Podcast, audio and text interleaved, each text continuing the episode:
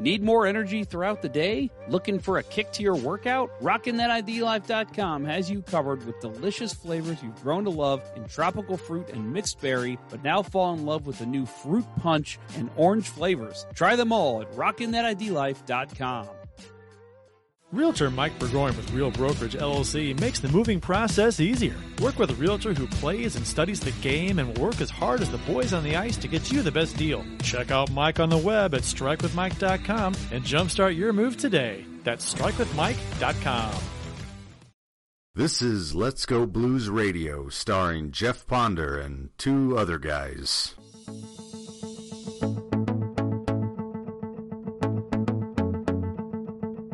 What is the worst goal you feel like you have ever given up in your career? Oh, I gotta pick just one. There's so many. Just one. How about, okay, let me.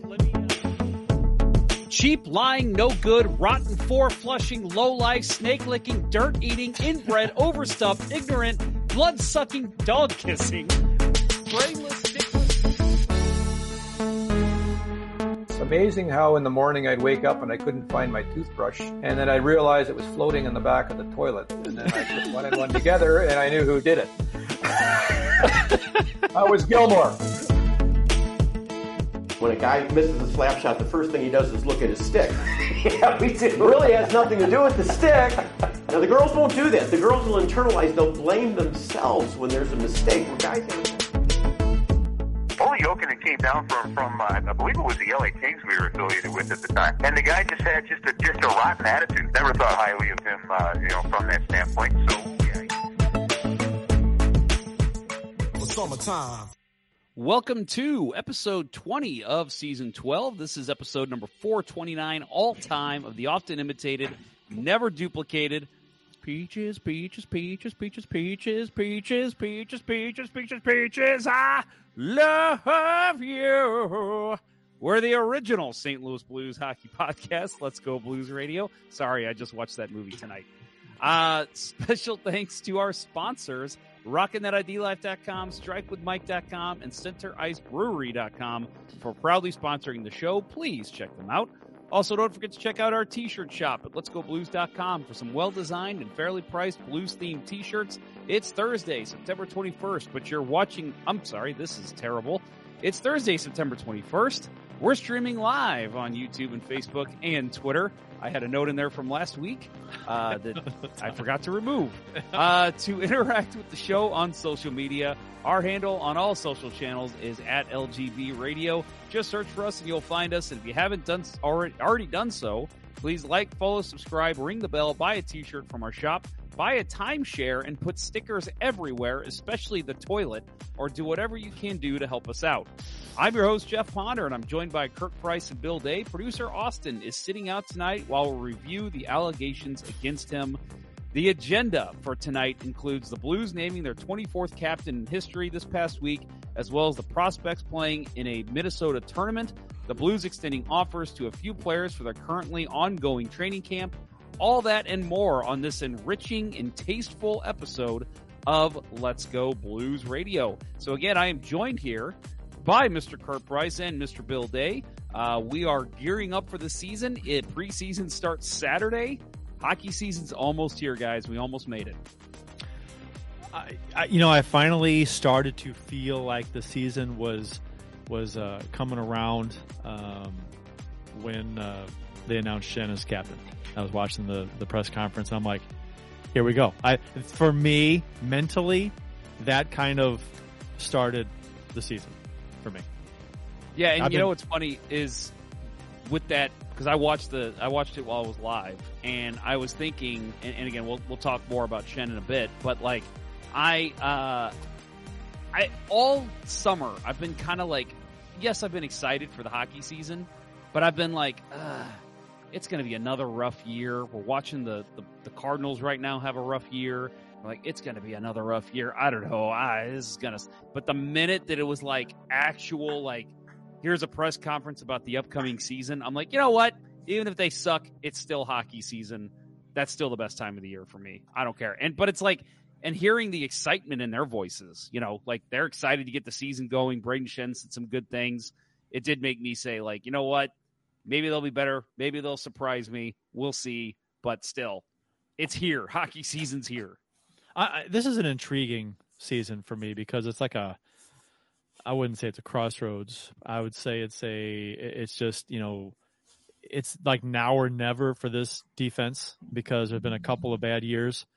And it's like, and with a new, you know, defensive coach, if they don't turn things around and improve the defensive play this season, then, I mean, I don't know how you do it because of the way that everyone's contracts are structured, but you've got to try and blow it up somehow. I mean, you've tried everything. You know, Berube's job is on the line this season, I think.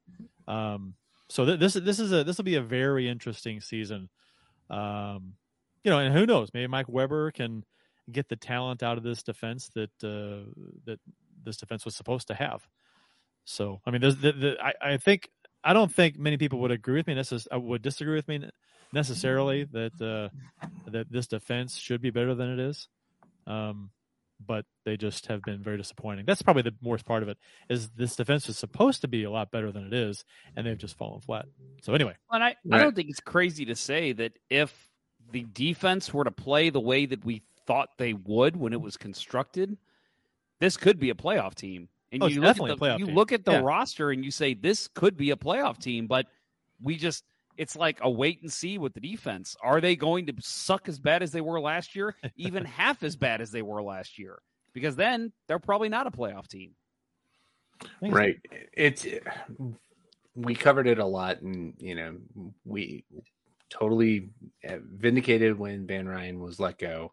Something that we talked about at length last season. And yeah, so the Weber hiring, if he can make the difference, it's going to be huge. But you know, not to get too far ahead of ourselves, but I thought it was interesting, some of the comments in Army's presser, like almost like he had written off last season that the locker room was dead.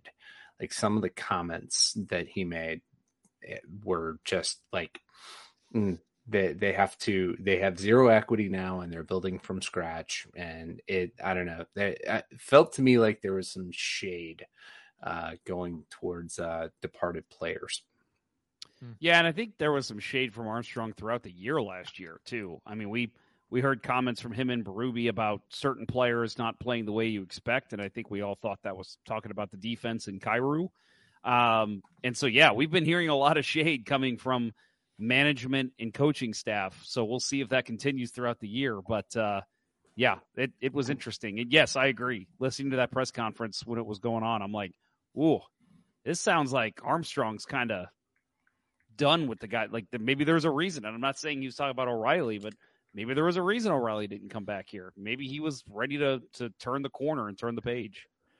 I think fans should be – it's a completely different mindset this season compared to last going in, really, because, I mean, the expectations last season from most people were this is a playoff team. Mm-hmm. And I don't think – I mean, this team could go either way this season. They could be bad again. Or they could make the playoffs. I mean, it just depending on how things fall with the defense, right? It all circles back to the defense and how they play. That's going to be the straw that stirs this drink. The stir that straws the drink. The drink that stirs the straw. All right. A couple comments I want to get to real quick, and then we actually got some quick announcements I want to get to at the top of the show here. Quickest I think we ever got into Hockey Talk, guys, in 429 episodes. We're starving. Yeah, right. Matt Harris says, I'm honestly optimistic about the upcoming season. Lots of things can fall into place and click with no strategies and coaching. And then David Miner adds, and I'm going to use his, he had to add a correction, and I'm glad he did because his original comment came off very silly. I'm more concerned with how we play than wins and losses. Originally, he had and wins and losses, and I'm like, okay, so you're concerned with how we play and wins and losses? That's every single fan in the world, David. But the clarification helped. Thank you. I think, and I think that if they play well, the wins will come. You know, that's right. So if you're playing well, then your win should come. If you're not playing well, then, you know, the how you play is going to take care of your record. So, yep, agree. So again, we've got plenty of Blues talk that we're going to get to here in a minute, guys, but we got a couple announcements I want to make. First of all, a huge congratulations goes to our friend of the show. Again, one of my favorite guests, if not my favorite guest, friend of the show, Amanda Levy. We talked throughout the summer how the PHF disbanded, this new league, the PWHL was formed, and we were concerned, you know, what's going to happen with some of those PHF players. Amanda Levy, the winningest goalie ever in PHF and NWHL history. Yes, she gets to say that forever because those leagues are gone. She was drafted into the newly formed PWHL. She's even staying in Minnesota, and she will be in tandem with a St. Louis connection. U.S. women's national team and former All-CHA first-team member while with Lindenwood University, Nicole Hensley. So if you watched any of the Olympics, you've heard that name, one of the best female goalies in the world right now. She will be in tandem with Amanda Levier. So that is very exciting, and I want to send a very, very heartfelt congrats to Lev, and very happy that we'll be seeing her play professional hockey still when this league starts in January. They stream online, that league? They have not. I don't think they've announced that yet. I should know. I'm on the press releases, but I know that there are plans to at least do what the PHF was doing and stream on ESPN Plus, but there might even be some national TV games. Yeah, leagues like that should, just to get their product out there, you know, to as many eyes as possible. Agree. So again, congrats, Lev, and man, you're going to have a fun time with Nicole Hensley. She's a hell of a goalie, so looking forward to watching the Minnesota team, unnamed right now, but we will be probably hearing that in the next couple weeks. Minnesota. And I am working with the PWHL since she's in a new league. It's a little weird trying to get interviews. Lev says she's always happy to come on and talk, so I'm working on getting her on a show here pretty soon, but just need to work with the PWHL to make that a legit interview. Well, it's a good thing it's a good thing she's not a Blues assistant coach, because they are prohibited from doing interviews. Did you know that? That's true. Yeah. Oh, yeah. Of course you knew that. Yeah. Yeah, I knew that. Unless Ruby doesn't want to do the post game presser, then he'll send one of them out. I guess it's a you know, prohibited unless the team says otherwise. That's weird to me. That the assistant coaches can never do, not even with a journalist in a newspaper. Yeah, they're not allowed unless they get permission. They're not allowed to on their own. It's I don't know. Maybe that's across the NHL, but I've said before, and I've heard that he is very, very relaxed now compared to even 10 years ago. It's almost been. I guess it was 8 years ago. I was in the media, but yeah, wait, I know. You were in the media. Yes, I know. I was in the media. Crazy. What? How come you never told us before? We could have used that to help promote the show. We could have, but we never did. Too bad. Back in those days, Armstrong was very tight on everything. He, I even heard he had a huge say in what was posted on social media, which is crazy to me. You're the GM of a hockey team. Why do you care what's posted? Yeah, but quit trying to have your hands in every single bucket in the organization. Just do your job. Right.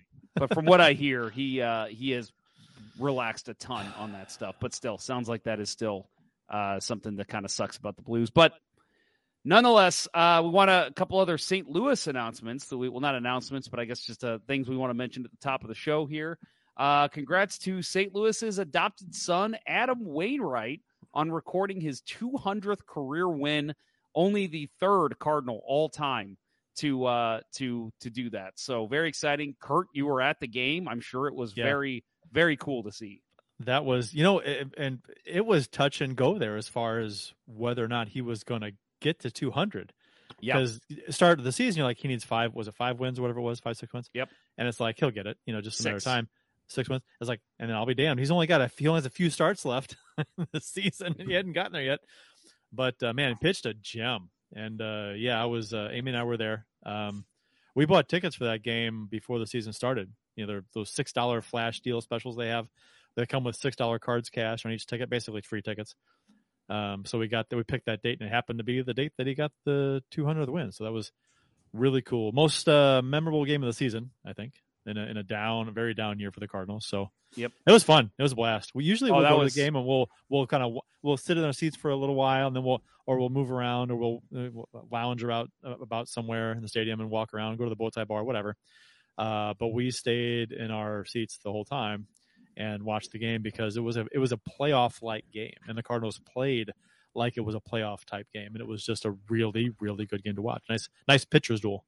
Well, and honestly, for the most part, Wainwright has been pitching very well recently. Yes. For a while there, it was 5-6 starts. Yeah. Yeah. For a while there, it was, oh my God, put him in the bullpen and just hope he can come in a tie game, and then they'll score a run and he'll get a win. Like, that's how bad he was. But last couple games, I'd say you're probably right. Probably 5-6 starts. Mm-hmm. He's been pretty good, and he just wasn't getting run support.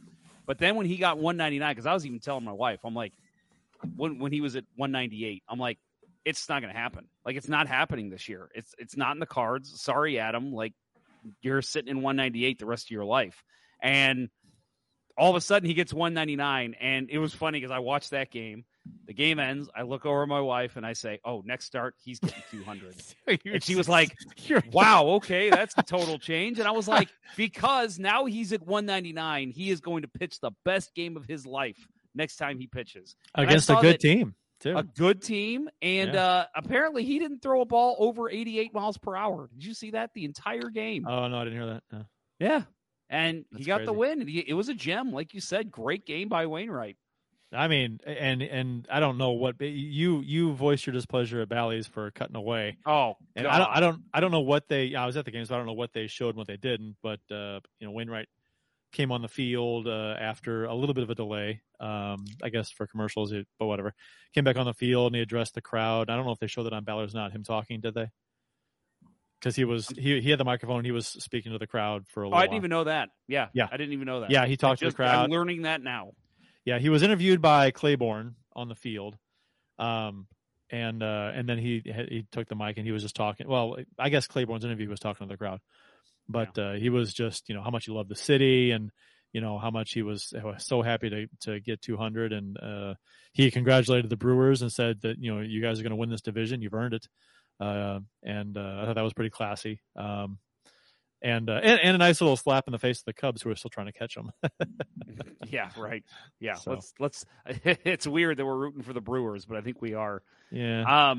Yeah, and also, the Bally Sports, literally what it was you saw the team, they all come out on the field like they always do, and they win, and they're all giving their high fives and whatever, and it was like, you could tell that there was just this, like, palpable feeling coming from the team, like, okay, Adam's going to step out here, and you could tell they were all kind of waiting, and you heard the broadcasters, I don't remember who exactly it was that said it, might have been Thompson, that was like, and they're all waiting for Adam to get out here. All right, we'll be right back after break. And I'm like, no. And like, fucking, it was seconds after I start going on Twitter and seeing pictures of people posting Wainwright coming out of the dugout and waving. And I'm like, you've got to be fucking kidding me. This is the one moment that Cardinals fans have been waiting for all fucking year. Yeah. And you're going to cut away to commercial. It was David Perron returning in Detroit again. And this, to me, was much bigger. This is a much bigger moment, and they fucked it up, just like Bally's does. I completely lost my shit. My wife was laughing at me, and I'm just like, fuck this. Get off this terrible fucking platform. Start a Cardinals network. What the hell are you doing? Jesus, I was losing my mind. So I think I'm not the only one. There's a very good chance that no other Cardinal pitcher ever will get to 200 wins. It's just the way the game is moving, and how pitchers don't get as many wins now as they used to per season. Yep. Everything's so specialized. You're taking out of the game early. It's it may never happen again. And in Major League Baseball, there might be one guy now that can get to 200, but nobody else is. I mean, if they do, it's going to be a long, long time. So he might be the last guy to get 200 wins, maybe. Yeah. And it was so frustrating to miss it. I saw then they cut back to it and they showed highlights of him and they were talking over it. It was, I'm drawing a blank, Chip Carey talking. And he's like, this was a production of Major League Baseball. And like, you're just seeing clips of Wainwright just like walk around, wave and, give his team high fives. And he's got a big old smile. And I'm like, you're not even going to let us experience this moment live. Like, so come on. They didn't have the interview on Bally's with Wainwright? I shut it off after that. I was too pissed. I don't know. Maybe they did. Because Claiborne doesn't work for Bally's, right? He's on KMOX. So I'm wondering what Bally's would have done. I don't know if they had somebody interview Wainwright after Claiborne, but when Claiborne interviewed Wainwright, that's what the entire stadium heard, because he was, they pumped that audio throughout the entire stadium. Yeah. So. First of all, we've got a lot of commentary going on in the chat right now about Blues hockey. So I know you guys are starved. We're getting to that in a minute. But holy shit, Matt Harris, 19 minutes into the show, and I'm already claiming this is definitely comment of the show. Matt Harris, Bally Sports is like getting a BJ from a crocodile. You don't enjoy it. You didn't want it. And just when it's about to get good, you get bit. So. Oh my God, dude! That is really funny. Tell me that's from something, because my God, that is so clever. Good work, sir. I love it. Last comment we want to get to before we get into our normal stuff. And Bill, I'm sure you have plenty to say here, but congratulations, St. Louis City SC clinching a playoff berth with a tie last night. And just a huge freaking moment. Awesome to see. Expansion team getting into the playoffs. Right now sitting as the number 1 seed. Plenty more work to do, but still very exciting to see our boys get in their first year into the MLS playoffs. Did you, watching the game, I assume you watched it. And I'm not I really hate people that do this, but I couldn't help but think it a number of times last night with the broadcast team that it was almost like, and I don't want to sound like this guy, but I'm gonna. They were like pro LAFC. It was so strange. It was like every question, like the handballs that weren't called, that were, and whether they were or they weren't, whatever. But it was like after one replay when you couldn't really see what happened. The color guy goes, "I didn't see a handball. There's no handball there. There's no handball. Can't call it. No, not at all. It's Taylor Plowman. He's St. Louis through and through." Really? Okay. Yeah.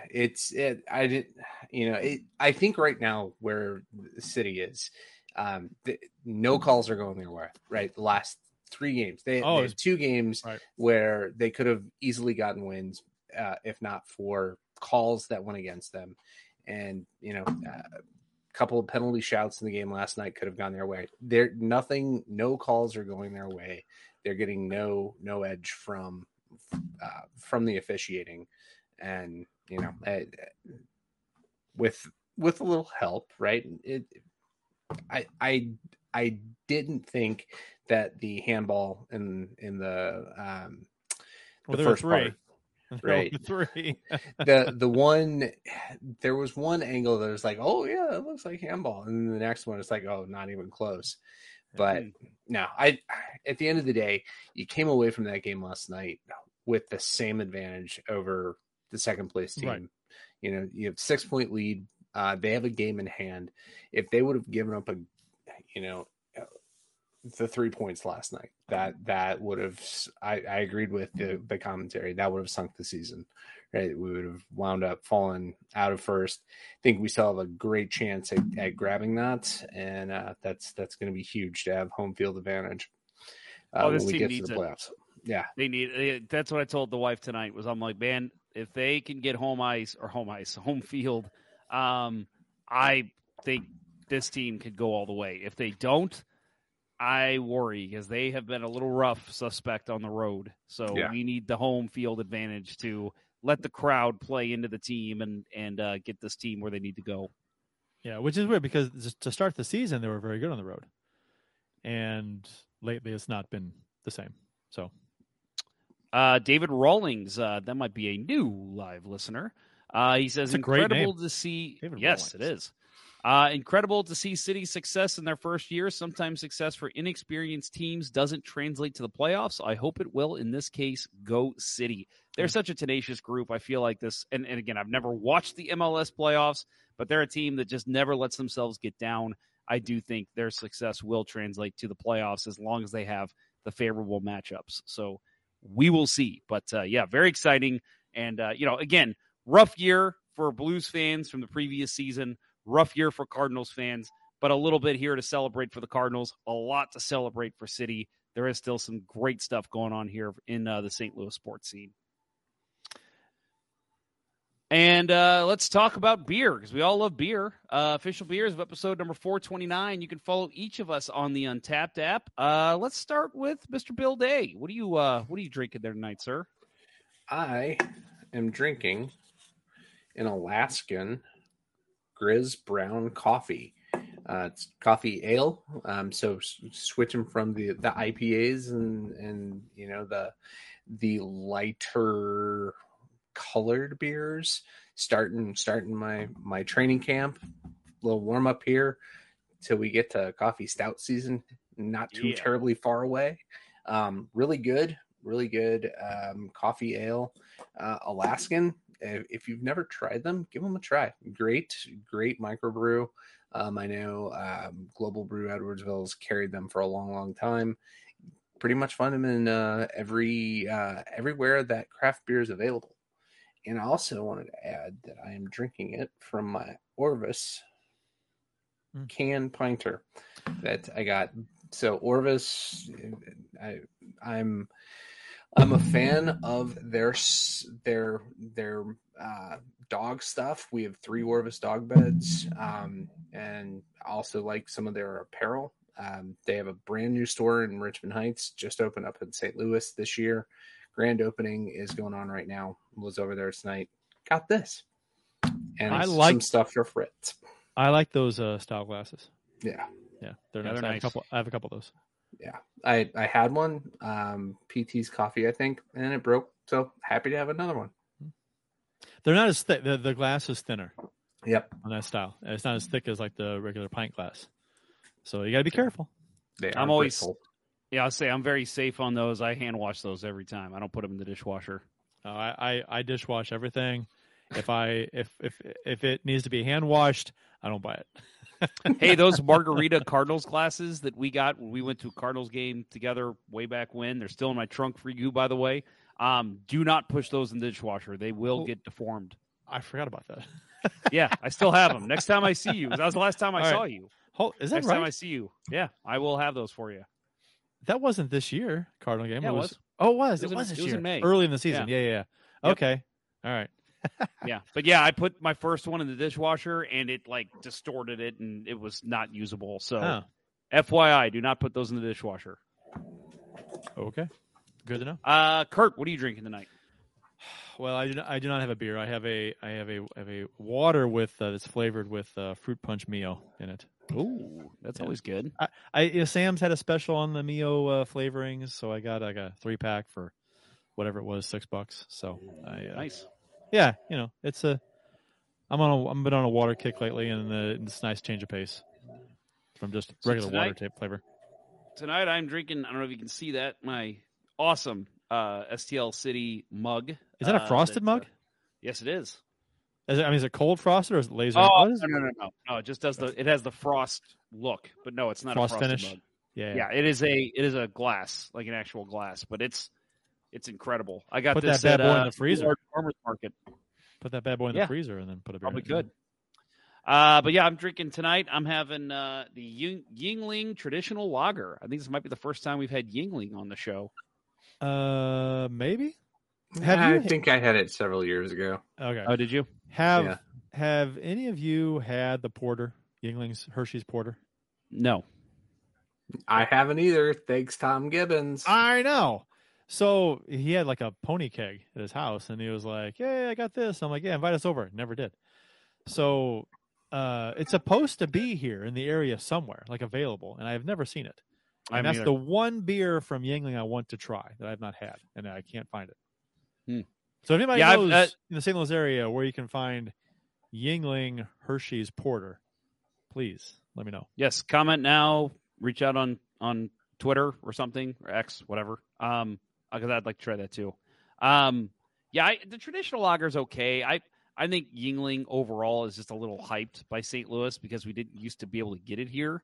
And I think now that we can, I think within a year, we're not going to be hearing people talk about how great Yingling is. So we'll see. Right. It's good, but it's just, to me, it's not like anything super special. But you're right. Maybe that porter is really freaking good. To me, I've had Yingling before, and I've never really been a big fan of it. It's okay. I would just, I mean, if I'm going to have Yingling, I'll just have a Budweiser. I like that better. So it's the same kind of thing. I put them in the same boat.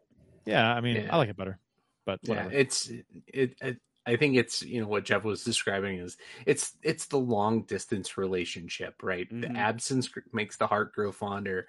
And as soon as she moves in town, you're like, yep, see ya. The grass is always greener, kind of a thing. I'm sure my brother's going to love me telling this story, but there was one time where he was dating a girl that was living here, and they only dated for like 2 weeks, and she left for England, kind of like a friend situation. She was going over there for school for a semester. And so my brother was like, I'm going to go out and surprise her, and I'm going to go stay with her for a week. And so, you know, they kept in touch. He shows up, he gets there. Within 2 days, he's calling my mom. He's like, can you wire me some money? I need to get the fuck out of here. She's like, why? And he's like, this woman is insane. And I think that's exactly what it is, Bill. It's, yeah, she's far away. She's desirable. I need her. And then she gets there, and it's like, no, not so much. I'm good. So let's break into talking about some actual hockey before we get to our break. First big news comes today. Blues open training camp. They've got 4 consecutive days of practice sessions with 60 players divided into 3 groups. All training camp practice sessions are at Centene Community Ice Center and are open to the public. Times are between 9:30 and 12 each day. And keep in mind, that you know, you can see the whole schedule because, you know, some practices start at 9:30, some start at 10:30. Just go onto the Blues website and you can check out the schedules there. But the Blues open the preseason on Saturday with 2 games. The ridiculous, stupid, I hate them split squad matches. At 2 p.m., the Blues are going to play the Coyotes at Enterprise Center, and then at 7, they will play the Coyotes at Intrust Bank Arena in Wichita, Kansas. And that's the other thing about this. You are letting people in Wichita, or in Kansas, I guess, come to this game. Like, this is an off-site game. Check out the NHL. Let's let you see some talent from the NHL. You're doing this in a split squad game. So you're almost guaranteeing that at least half of the star players from these 2 teams aren't going to be in attendance for this game for people to Wichita to check out. I know I bitch about it every year. I hate the split squad match. I think it's so fucking stupid. Well, I mean, I understand why they do it. It's, you get more players get to play, and they get the more ice time, right? So as opposed to getting extra games on the schedule, I get it. But I'm not gonna. But it does suck. My refute on that is they're going to play the same amount of games no matter what. So what's the point in having them just split and have 2 games in the same day? Well, like I said, to get the players to get more ice time. If you have players that wouldn't be getting, there's only so much ice time in a single game, right? Unless you want to unless you want to have a different roster for the second game. Well, that's what I'm saying. Why don't you do like a Saturday, Sunday? What's the difference then? Friday, Saturday? Because to me, the coaches don't get to, like, no. Craig Berube is not going to be at both games. He wants to evaluate his players. He's going to have to go off whatever the assistant coaches tell him. Right. And to me, it's like, as a coach, you want to be involved in all of it. You want to see everything. And he's not going to be able to because he's got a split squad game. I just think it's completely unnecessary. Like, I'm not saying that it's like, oh, my God, this is the dumbest thing the NHL does. Trust me, they do much worse. But to me, it's just, this is unnecessary. You don't need to have a split squad game. Yeah, but early on in training camp, I think it makes more sense, though, because you got a lot more players still around, and you're giving them that opportunity. And again, go back to Army's presser, for those young guys, that this is their first training camp. Today is the first day of the Stanley Cup final, right? And so they're excited. They're going to want to be there. And, hey, I think it's also going to be an opportunity, probably a funky way for Arizona to meet some contractual requirements with their players, getting to play a home game in front of 15,000 instead of 5,000. Good point. So you guys gonna be able to make any training camp, any preseason games that you guys know you'll be going to, anything like that? Usually if I go to a preseason game, it's kind of impromptu. Yeah, me too. Nothing on the schedule right now. It's like that day. I'm like, yeah, I'll go. But yeah, I mean, with tomorrow, like tomorrow's last day of 7 straight days off of work for me, and I've already got something scheduled in the morning, or else, you know, I'd definitely drive out there. I haven't been ever, so it would have been nice, but unfortunately, it's not going to work. I used to make a point to go every single year to training camp and then hit as many preseason games as I can, but just being an adult, you know, it's just, it's so hard to schedule. And, you know, for me, it's like, you know, honestly, like my job is super cool, super flexible. I probably could have even like gone tomorrow and like even taken meetings there. They wouldn't care, but it's just, you know, for me, I'm going out of town on Monday. I got plenty of stuff going on around the house and I'm like, I just can't do it. Like, you know, I think about the grand scheme of things, you know, it's like, do I want to go to training camp or do I want to go to more regular season games? And to me, Let's go see some hockey in real time. There were a few years in a row where I went to training camp back when it was over in Brentwood, at the Brentwood Ice Rink. That was crazy because security was so lax. That place. I mean, I think I've told this story before. My cousin and I, we walked out of the front of the rink, and then walked on the outside around the back, and the door was open to back where the locker rooms were, I guess, just outside locker rooms. And we walked in and we saw a huge duffel bag, the Blues, a bunch of huge duffel bags for the Blues. We could have just walked. They were right by the door. There was no one around. We could have walked off with 3 or 4 players' equipment. Yep.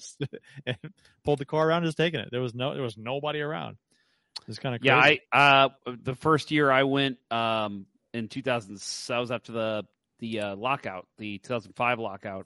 That next year, a couple buddies and I went the first day, and it was the same thing. I walked down to the bathrooms for anybody who's ever been to the Ice Zone in Hazelwood, Bridgeton.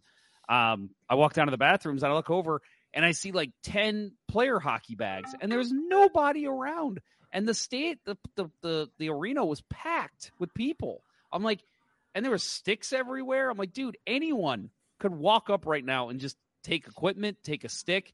And yeah. Maybe the people at the door would have noticed, but it's like you could have gotten pretty damn far. And that was when the mall was still fully open. So you could just walk down to the other end and nobody would ever notice. When we walked around to the back, when it was the Brentwood Ice Rink, we were on the back. That was 93, I think. So that was a ways ago. The Guy Hebert era, as it's known around my house. Yes. Well, yeah, because that was my cousin brought his goalie trapper and had Guy Hebert try it on and threw him a puck, and he caught a puck with it. It sounds kind of silly now, but it was really cool at the time. So I bet. Yeah. Well, I just uploaded a video. I will share it. I don't know if I ever showed you guys this. One of my claims to fame in 2006 was I was interviewed by, I believe it was Fox 2. And I said one of the dumbest things ever on television that my family still gives me trouble about. So here we go. St. Louis's hockey team is back on the ice. The Blues hold their first full team practice for the first time since the spring of 2004 at the St. Louis Mills Ice Zone. Team owners locked out players in a labor dispute, wiping out all of last season. Now the Blues are trying to win back those fans. I am super stoked that hockey's back. I went to a bunch of River Otters games last year, trying to get my hockey fix. It didn't work, and the Blues are back, and I am so pumped. Great, excited, ready to go. Drop the puck. Drop the puck. The first 500 fans of today. I am super stoked that hockey's back. I went to a bunch of River Otters games last year, trying to get my hockey fix. It didn't work, and the Blues are back, and I am so pumped. I am super stoked. I am super stoked. There's nothing wrong with that. You know what's funny? That was coming out of the lockout, right? Right. So I was interviewed. Was it that same year? No. I was interviewed, I think it was the previous lockout. Come on, lockout. It was 96, whatever it was. Yeah. But I was at Cahokia Ice Rink. And I guess I just left. I just stepped off Stick and Puck, and they had a camera crew there for I don't know what channel it was, 2, 4, 5, and I was interviewed for, and I had a Jose Cuervo bandana on my head that I wore into my helmet.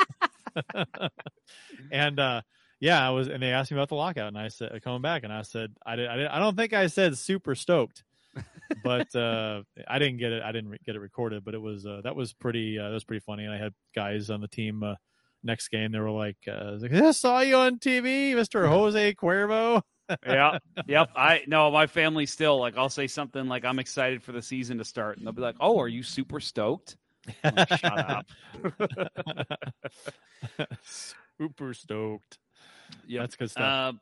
All right. So having said that, we will go to our first or our only commercial break.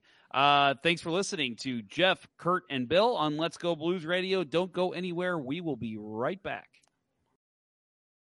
We'll return after these messages.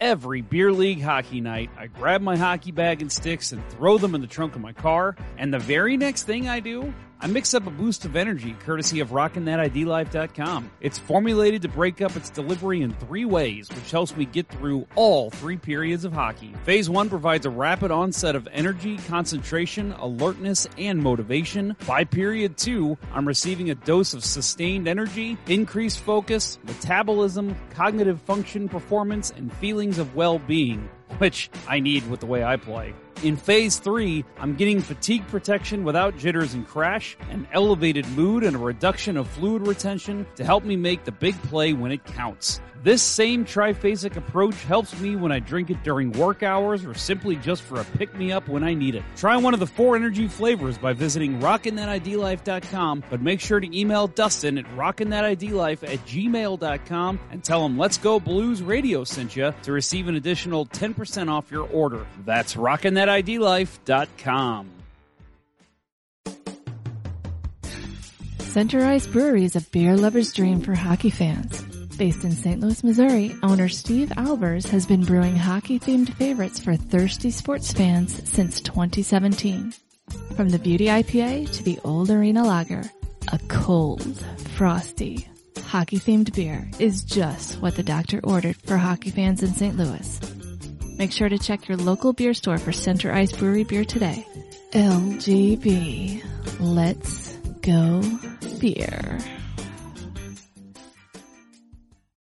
During the magical 2019 playoff run, I was in the midst of buying my current home. Every time I spoke with my realtor, obviously, home buying was the discussion. But in the back of my mind, I couldn't stop thinking about what was destined to happen for our St. Louis hockey team. If only there were a realtor who could have walked me through the process, held my hand when needed, but was there to be a sounding board when I wanted to complain about a certain hand pass goal. Let realtor Mike Burgoyne with Real Brokerage be that for you. He'll have your needs top of mind as he skates you through the home buying or selling process, dangling you past any obstacles and assisting on all your home goals. Check out strikewithmike.com for more information or give him a call directly at 314-753-4060. That's Mike Burgoyne with Real Brokerage at strikewithmike.com, and that number again is 314-753-4060. Don't forget to tell Mike that Let's Go Blues Radio sent you. And now, back to Let's Go Blues Radio, the longest running St. Louis Blues podcast with Price, Ponder, and Day. All right, and as we come back from break, we have the big news that came from the past week. Brayden Schenn was named the 24th captain in Blues history, according to the St. Louis Blues. That should be the asterisk, because if you ask our friend right. SPL Blues history, he will tell you that is not correct. But we'll every time there's a new captain name, this comes up. It's so funny. Oh yeah. Yep. So I will, we'll actually get to that a little bit more in a second, but, first of all, let's, get into some of the news about this. Robert Thomas, Justin Faulk, and Colton Parayko will serve as assistant captains. Doug Armstrong was mulling over not naming a captain, but apparently he set up a meeting with Schenn last Wednesday and asked him to serve as captain. There's a lot of quotes here. Bill, I know you said you just watched the presser itself, but there's a lot of good quotes we can get to here. But clearly, I think to me, and I know, Kurt, there was some discussion a little bit on social media, probably just a very vocal minority that, you know, maybe I was going to say that I know where you're going with Thomas, right? But right.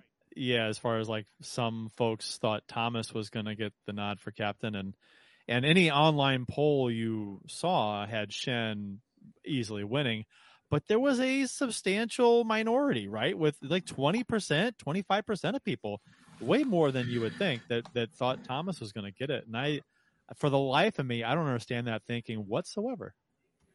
Yeah, I'm with you. Again, I to emphasize what I said to you on Twitter when you commented back to me, is that like I kind of understand the sentiment, right? Because it's like I think of like a Connor McDavid, and again the comparison here is ridiculous, so I understand that. But I think of like a Connor McDavid when he was young, Sidney Crosby the same too, where it's like, okay, eventually this guy is going to be your captain. So might as well, even though he's young, let's just do it now, and now he's a captain forever.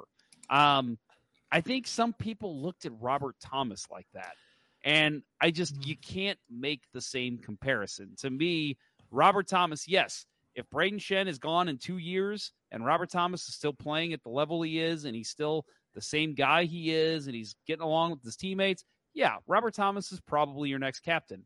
But as I said to you, man, like, how long did we hear Barrett Jackman is the next captain of this team? But when it became time, they gave it to Eric Brewer. And then when it came time after that, they gave it to David Backus. You know, it was something else came up in that time frame that made them say, maybe Barrett isn't our guy. So who knows where we'll be in 2 or 3 years. Maybe there's somebody else that's like, oh, that guy needs to be your captain. So why would you give it to Thomas when you don't know what's going to happen in a couple of years? Well, as far as McDavid and Crosby go, you know, those are generational talent players. They're some of the best to ever play the game, right? You know, arguably. I mean, when McDavid's career is over, you know, it's going to be maybe a Tim and Gretzky, right? Top two, who knows? But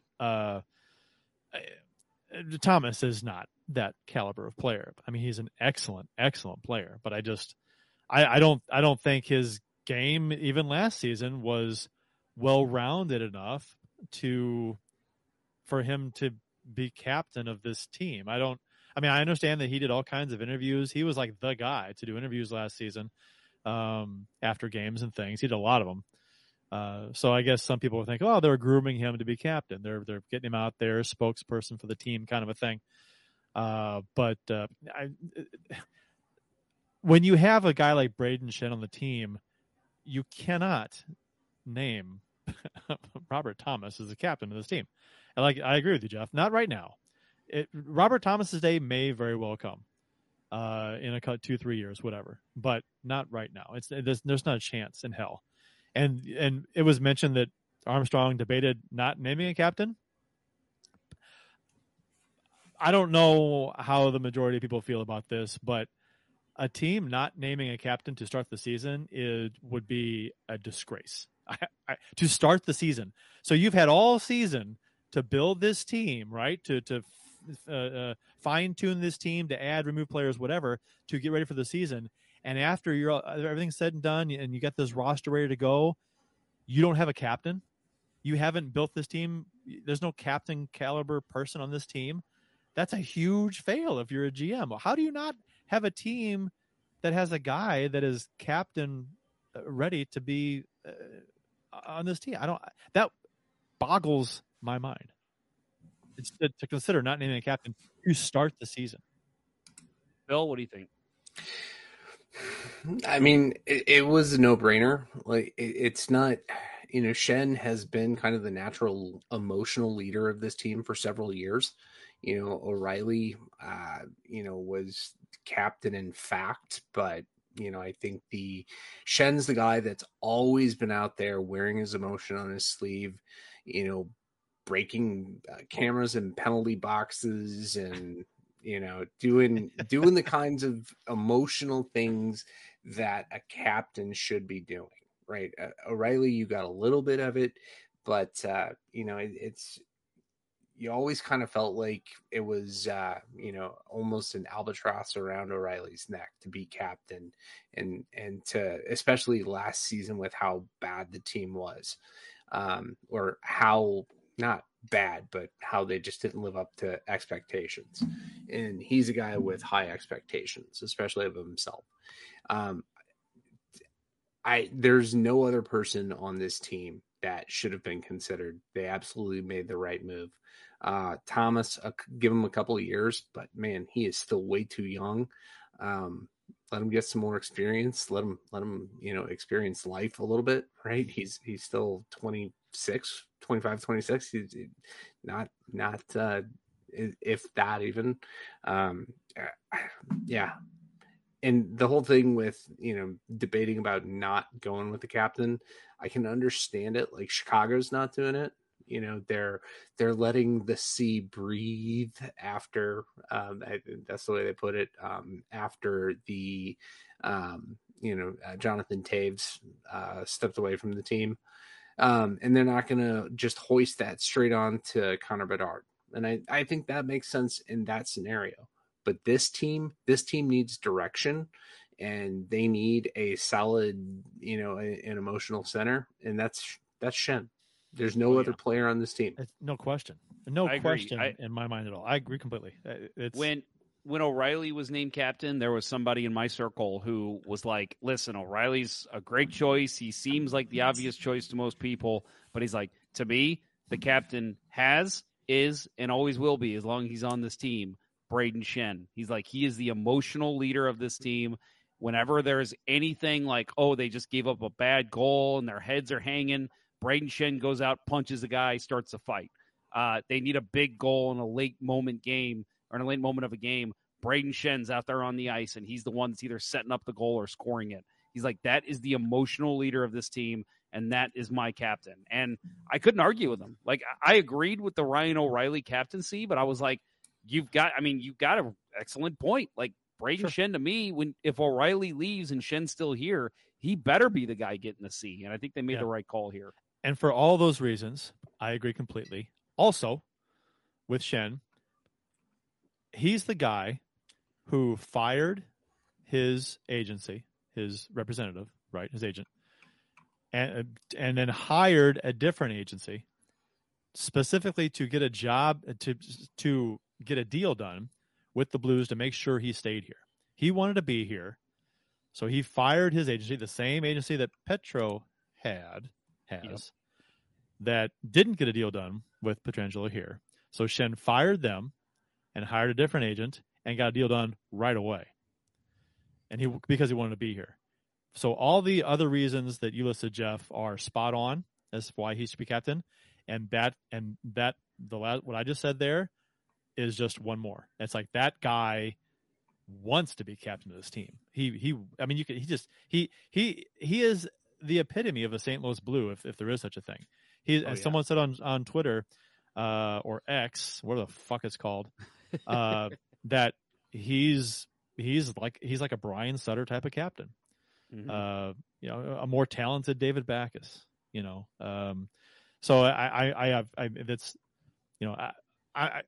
there are people. There's some conversations in the chat about Justin Scott said that Faulk would have been a great choice as well, even though Schenn was the guy. And I said, if Schen's not on this team, I think Faulk gets serious consideration to be captain of this team. He's captain of Carolina. I think he'd be a fine captain. I think he's that kind of a guy. But yeah, Schenn, no brainer. Easy pick. And I think, to me, Craig Berube would definitely agree. He has a great quote here I'm going to read, but you see how he uses Schenn in games. And again, mentioning what my friend said a couple years ago, it's true. Late in the game, it's Brayden Schenn going out over the boards. Face off in the offensive zone, it's Brayden Schenn taking it, even with O'Reilly on this team sometimes. So, it was just, it's an obvious choice, I think, for the head coach. Something he said, quote, Schenn is a leader. He's an experienced player. He's done a lot of really good things in St. Louis, and he's been part of a winning team. He shows leadership on and off the ice on a daily basis, and he's worked hard since day one when he got here. And I think we can all agree, if you guys remember back to that awful year, 2017-18, when they were the best team in the league at the end of 2017 and then fell flat on their faces in 2018, the reason they were so good in 2017 in that year was because of the acquisition of Brayden Schenn. He added this punch, this knuckles that this team needed.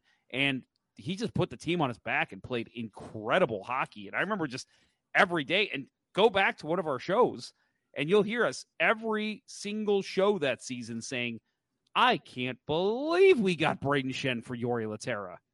Like, tell me how that makes sense. And here it is, 2023, and I'm still saying that. And a first-round draft pick. But still. Yeah, it's nuts. We were saying as soon as O'Reilly was traded, we were like, Shenn's the next captain. It's him. Oh, yes, it's got to be. It has to be right away, the whole time. Yep. And you're right. Like, and I think we've all grown in appreciation for players who want to be here. And it's clear to me, Brayden Schenn wants to be here. We talked about David Perron, Tyler Bozak, guys like that who signed and wanted to play for the St. Louis Blues. Listen, I'm not trying to demonize anyone.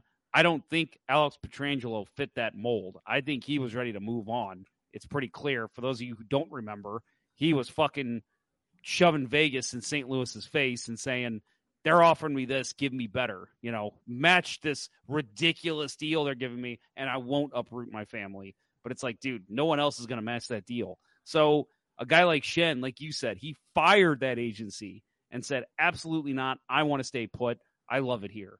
And like you said, too, exactly. A Brian Sutter, David Backus type captain. He's not only going to be on the bench firing up his team, he's going to go out and show you how to fucking do it. And that's what I love about this guy.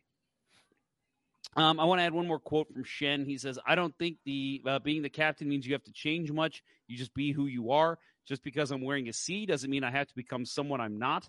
You rely on your teammates around you. That's who is going to make you better. It's about the guys in the locker room. You lean on your teammates, and together we can get this thing moving in the right direction.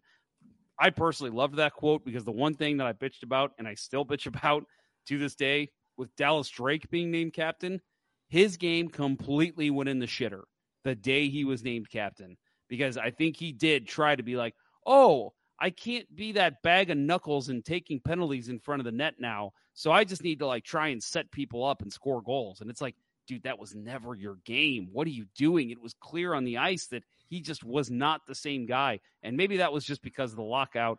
Things changed. Strategies changed. I don't know. But it was the minute that C went on his chest, you saw a change in Dallas Drake. And that's why I'm like, Dallas Drake is the worst captain in Blues history. Yes, worse than Eric Brewer. But Brayden Schenn, I feel like he gets it. He knows his game doesn't need to change. He's already a leader on this team. Just keep playing the same way, and you're going to lead this team, hopefully, back to a playoff spot. Well, a couple additions the Blues have made for PTOs in training camp. If you went today, you probably already saw these guys skate around. Nick Ritchie, Sam Bitten, and Andy Walensky joined the Blues on professional tryouts. We'll get to Ritchie in a second. First, I want to mention Sam Bitten. He's 23, played for the Blues in the Tom Kurvers Prospect Showcase, which we'll talk about here in a minute. He played in the Czech League last year, 48 games played, 1 goal, and 79 penalty minutes. He is the brother of Will Bitten, who played in 4 games for the Blues last year, and I believe he's still on the Thunderbirds. Andy Walensky is 30, split last season between AHL Hartford and Rockford. Collected 4 goals and 15 assists and 14 penalty minutes in 54 games. He's played in 46 NHL games with the Anaheim Ducks. Scored 1 goal, 5 assists, and 6 points, and 8 penalty minutes. But the big one to me, Nick Ritchie. He is 27, split last season between the Arizona Coyotes and Calgary Flames. Recorded 13 goals, 13 assists, and 26 points, and 53 penalty minutes in 74 games played. He is a former first-round 10th overall draft pick, picked by the Anaheim Ducks in 2014. If you watch the NHL, you've heard Nick Ritchie. You've probably heard of him. I love this. And again, I've always said anyone for a PTO, if you can bring them in, see what they got, maybe they fit the gel of your team, go with it, try it out. You're not paying them anything as far as I know. I think you might be paying for their room and board, but that's probably it. I love the addition of Nick Ritchie. Other guys, we'll see what happens with them. They may get some AHL contracts, but I love just taking a chance on Nick Ritchie, seeing what he's got. I think he is a kind of a casualty of the cap not really going up much, because I feel like if this were a normal year and we're not talking about COVID ever happening, I think Nick Ritchie's a guy who gets an NHL contract this summer. But because teams are so tight right now, it's, we don't have room for you, bud. Sorry. And so he's going to have to take a league minimum deal somewhere and prove it. But why not St. Louis? Give it a shot, see what he's got. Well, the Logan Brown experiment didn't work out, and that was he was 11th overall. So yeah. You got to step it up and go 10th overall. Right. Go for Nick Ritchie. You know what? If he does make this team, he might put up 30 points. I think 31 was the most he's had in 60 games a few years ago, 4 years ago. So, none of these guys like blow my skirt up as far as like, hey, that's a great. But like I said, like you said, Jeff, Nick Ritchie is the most intriguing of the three, though. So I think he and if he makes the team, it's probably as a press box guy, right? Mm-hmm. So plug in because of injury. So yeah, I see him as this year's Tyler Pitlick, right? Yeah, another guy that's brought in on the cheap. Yeah. But do you know Tyler Pitlick? He has namesakes in the league too, but do you know what Nick Ritchie's claim to fame? He has a first in National Hockey League history. Do you know what that is? I feel like I should know. This is all slowly coming back. No, I don't. He and his brother were the first pair of brothers in the NHL to have ever been traded for one another last year's trade deadline. That's right. I think we talked about that, me and Austin, when we did our trade deadline show. Yeah, that's right. Yep. Not the first in professional sports. That went to Mark and Paul Gasol in the NBA back in 2008, but yeah. Still interesting. Yeah. Getting the trivia dusted off and, ready to go for this year. I wanted to get some trivia with you guys because I actually forgot to do this with the captaincy, but we'll do it after we're done talking about the PTOs here. I agree. I don't think Ritchie is a guy that is going to really blow anyone's skirt up. I look at Nick Ritchie a little bit more than Tyler Pitlick and say, I think he's your replacement for, and I'm sorry to say this, when Sammy Blais gets hurt. Oh, stop it. Come on. Is he getting traded back to the Rangers? Is he getting traded back to the Rangers? Come on. I hope I'm wrong, but come on. Every year he's had some kind of weird injury, and I just think this is a guy, like, let's get a guy who's got some veteran experience. He's a much better skater than Logan Brown. Like, and he has put up, a fair amount of points in the NHL as like a third line center. So you never know. He might be able to turn into something here, but I agree. Nothing. It's not like we're going to get 60 points out of Nick Ritchie, but is he a center? I thought he was a winger. He plays left wing and center, I believe. Okay. Could be wrong, but that's what I think. All right. I thought it was a left winger, but center too. Okay. All right. Anything else on PTOs, or do we want to get some captain trivia? Let's do trivia. All right. All right, guys, here it is, and I'm going to start the clock the minute I ask. This is a team effort, so I need both of you to have your answers ready.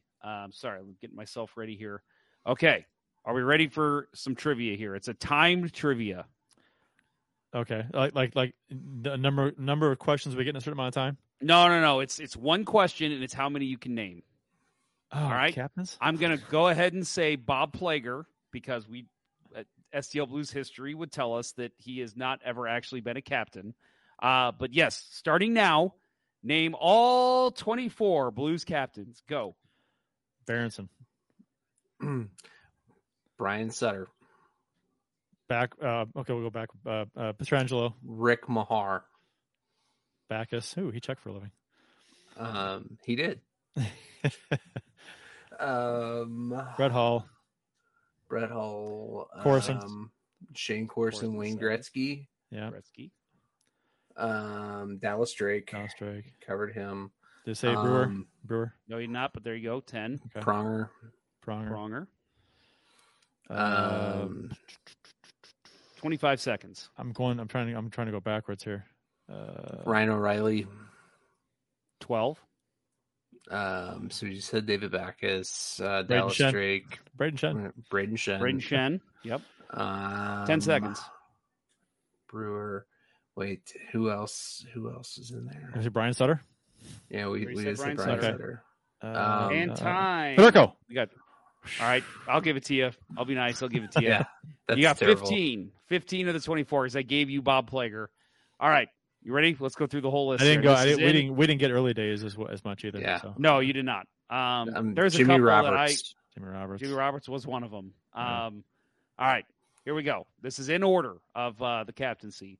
Al Arbor, which you did not get. Gary Unger, Frank St. Marseille, Bob Plager, Barkley Plager, Red Berenson, Jimmy Roberts, Gary Stevens. Yeah, you did.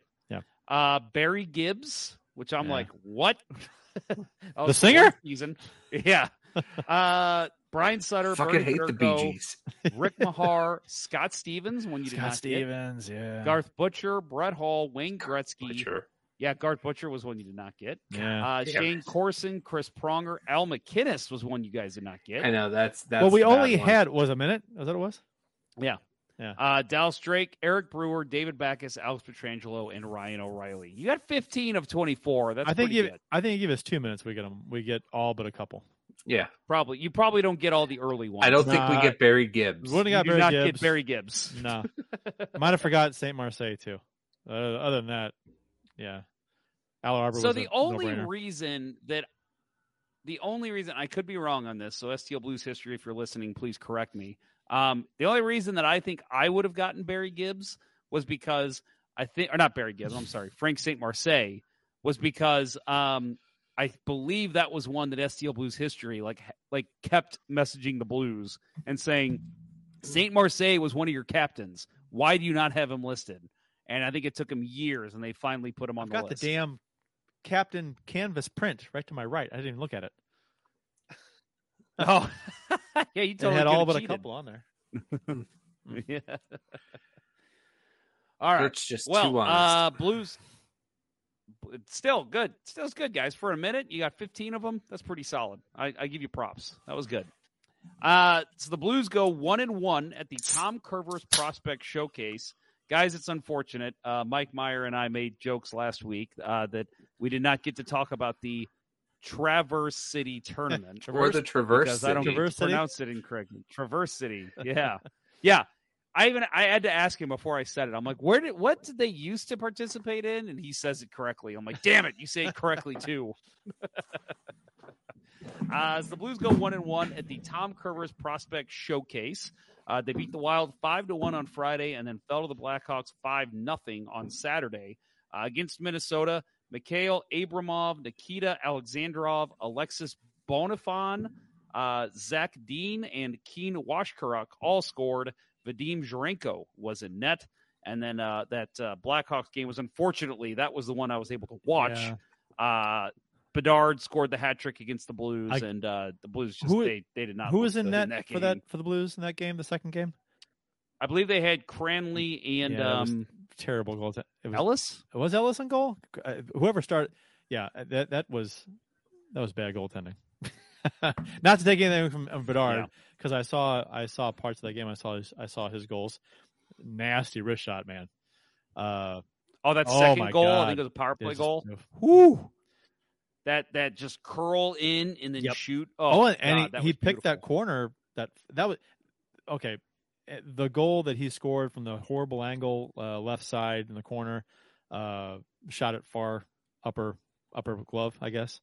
I don't know how that angle was even that lane for the puck was even there. He was so far back in his net under the crossbar. Not to take anything from Bedard, he's gonna be an okay player. But do you guys feel that his hat trick was overhyped? Yes, because look who was on the ice. Yeah. I mean, this kid is a bona fide number one center already in the NHL, and he's playing against a bunch of 18 and 19-year-olds. Like guys who, if he doesn't, to me, it would have been a much bigger story if he didn't score in this tournament. No, he didn't. You know? Like, holy shit, what's wrong with Bedard? So. But no, I mean, so how much of the games did you guys watch? Did you watch both? Did you watch the whole game? No, I saw highlights of the highlights of both. Watched a few minutes of the second game. I forgot where that was. That was on. It was on the Blues website, I think, as a replay. Yeah, it was on YouTube. Yeah. So I watched a few minutes of that and saw Bedard's goals. So. Yeah, I caught a couple of clips on social media of Bedard lighting us up, but that was about it. I watched. I was, like I said, I watched clips of the first game. I did not watch the whole thing. I was at the at the Forest Park Balloon Glow Friday night, which is the first time I've ever gone to that. Very cool, but holy shit, I will never go again. People. Mm. The entire fucking city was there. I was there a long time ago. It's incredible. I was there a long time ago, and it was insane. They need to take it somewhere else because the traffic. Yeah, is terrible. I'm sorry. Like, as cool as Forest Park is just fucking beautiful. I love it. If I lived next to it, I'd be there every day. But I'm sorry, like, having events in there is the worst. Yeah. It's impossible. Well, and the police presence was non-existent. This is a huge event for the city of St. Louis. I think it actually is outside of, I don't even know if do they even do the fair of St. Louis anymore? No. I know that for the longest time, this was like fireworks once this year. Yeah, there was no official. Yeah, so it probably is officially the biggest event in St. Louis now. Mm. And because I know it was like number 2 for the longest time. So the fact that you have this giant event put on by the city, dude, we were on Hampton Avenue for 2 hours trying to park. And the problem was you had police with their cars that were blocking certain, they wouldn't let people on from the highway. So they had the whole, but they didn't have any cops out. So these people are just making these crazy, U-turns where they shouldn't be making them, dangerous, going down one a ramp and then turning back and coming back into Forest Park so they can try and get around the trap. I don't know how there's not people dying at this thing every year.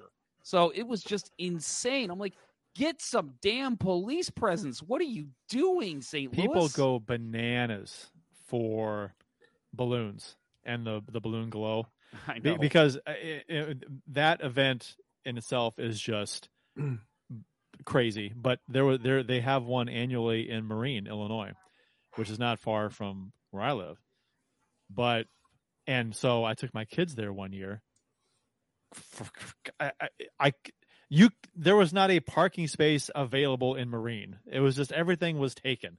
You had to park 2 miles away and walk. It was absurd, and how crazy it was. I'm like, I mean, I don't know, man. People, for whatever reason, and it's cool. It's really neat. But man, the people go out and brave all this traffic and the people, and like you said, the entire city of St. Louis. It's like you really got to love balloons to weather through that stuff. That's nuts. And that's the thing is my son does love balloons, like normal balloons, hot air balloons. He just thinks they're so cool, and so it was really cool taking him. It's the first time we've ever gone. It was cool taking him, and they're lighting up all the balloons, and he's just sitting in his chair going, oh, wow. And he's just shaking. He's so excited. It was really cool. But it was I even said to him, I go, man, enjoy this because we're never coming back. Yeah, dude, it was insane. And my father-in-law was with us, and he was like, the only way that I would ever do this again is if we made a whole day of it. If it was let's go to the zoo during the day. You have to be in the park well in advance, and then have a picnic, and then go down to the area at 5:00 when they open it, and it's that's the only way. And I'm like, yeah, but I don't know if I'd want to do an all day in Forest Park. Sure, it sounds like a good idea, but I feel like by 4:00 I'm like, I just want to fucking go sit in my chair. You said, getting out of there when it's done, when everyone's leaving Forest Park is you're an hour, getting out of there. Getting out was fine because I had to park 2 fucking miles away. Yeah, we parked because we actually parked on the other side of the zoo, and it's at the other end of Forest Park, and so we park. And I even was like, I think I know how to get there, but maybe Maps will show me a quicker walking route. I pull up Maps, 35-minute walk. I'm like, God damn it! And I told my wife, I'm like, new business idea. Let's buy 3 golf carts, and then at events like this in Forest Park, just drive around and be like, hey, you need a ride? $10. And it's dude, you could probably make bank doing that. Forest Park, larger than Central Park by a lot, I think, in New York. By a whole lot. It is. And it's, I think it's the largest donated park in the country, I believe. What is it? Largest what park? It donated land. Oh, it was donated by a rich guy. Donated land. Okay. I know it's not the largest city park, but donated. No, but I think it's the largest donated land in a city in the entire U.S. That's a lot. Could be wrong. If I'm wrong, please correct me. It is. All right, let's go back to talking about the Blues and not bitching about the awfulness of St. Louis City. The city, not the soccer team. Blues did announce their 2023-24 jersey schedule, so they will be using the usual suspects. The yellow has gone away, the home blue, the away white, the heritage blue, and the 90s vintage jerseys, all of our favorite jersey. They're making a return. So the only night they'll be wearing the 90s vintage jersey is March 13th versus the LA Kings. The heritage jersey, also known as the Saturday jersey, something they've kind of adopted from the Cardinals. All Saturday home games during the year, they'll be wearing those jerseys. And then, of course, every other game, home and away jerseys. When they first launched the reverse retro 90s, the big red hideous things, that was when we watched it in black and white. Right. We changed our color TVs into black and white TVs, and it was much more enjoyable to watch. Well, and I think we were talking on, because we have a Slack channel we use to chat throughout the week, and I think you messaged both of us, and you were like, dude, this is awful. I don't even want to watch this game. And I was just like, dude, I just turned it down to black and white, and holy shit, it is actually so much better. And you were like, oh my God, yes. And yeah, so keep that in mind, folks. If you hate those jerseys like we do, just turn your contrast or tone or whatever it is on your TV, turn it all the way down and make it black and white. Yeah, but it's not they're not using the reverse retros. They're just using the 90s vintage. The clowns. Yeah the clowns, not the big red eyesores, the red ones, the little red eyesores. Are those the worst jerseys in Blues history? Yes. The red ones. Yeah. Oh yeah. Wait, the clowns? The reverse clowns. The reverse retro is the worst. The clowns are the second worst for me. Probably. Yeah. The clown blue. With the red patch at the bottom. Yeah. Yeah. Mm-hmm. Yeah. Right. I thought the home whites were bad, but not as bad as they weren't. Yeah, they were much better than the blue and red. That was the whites were fine.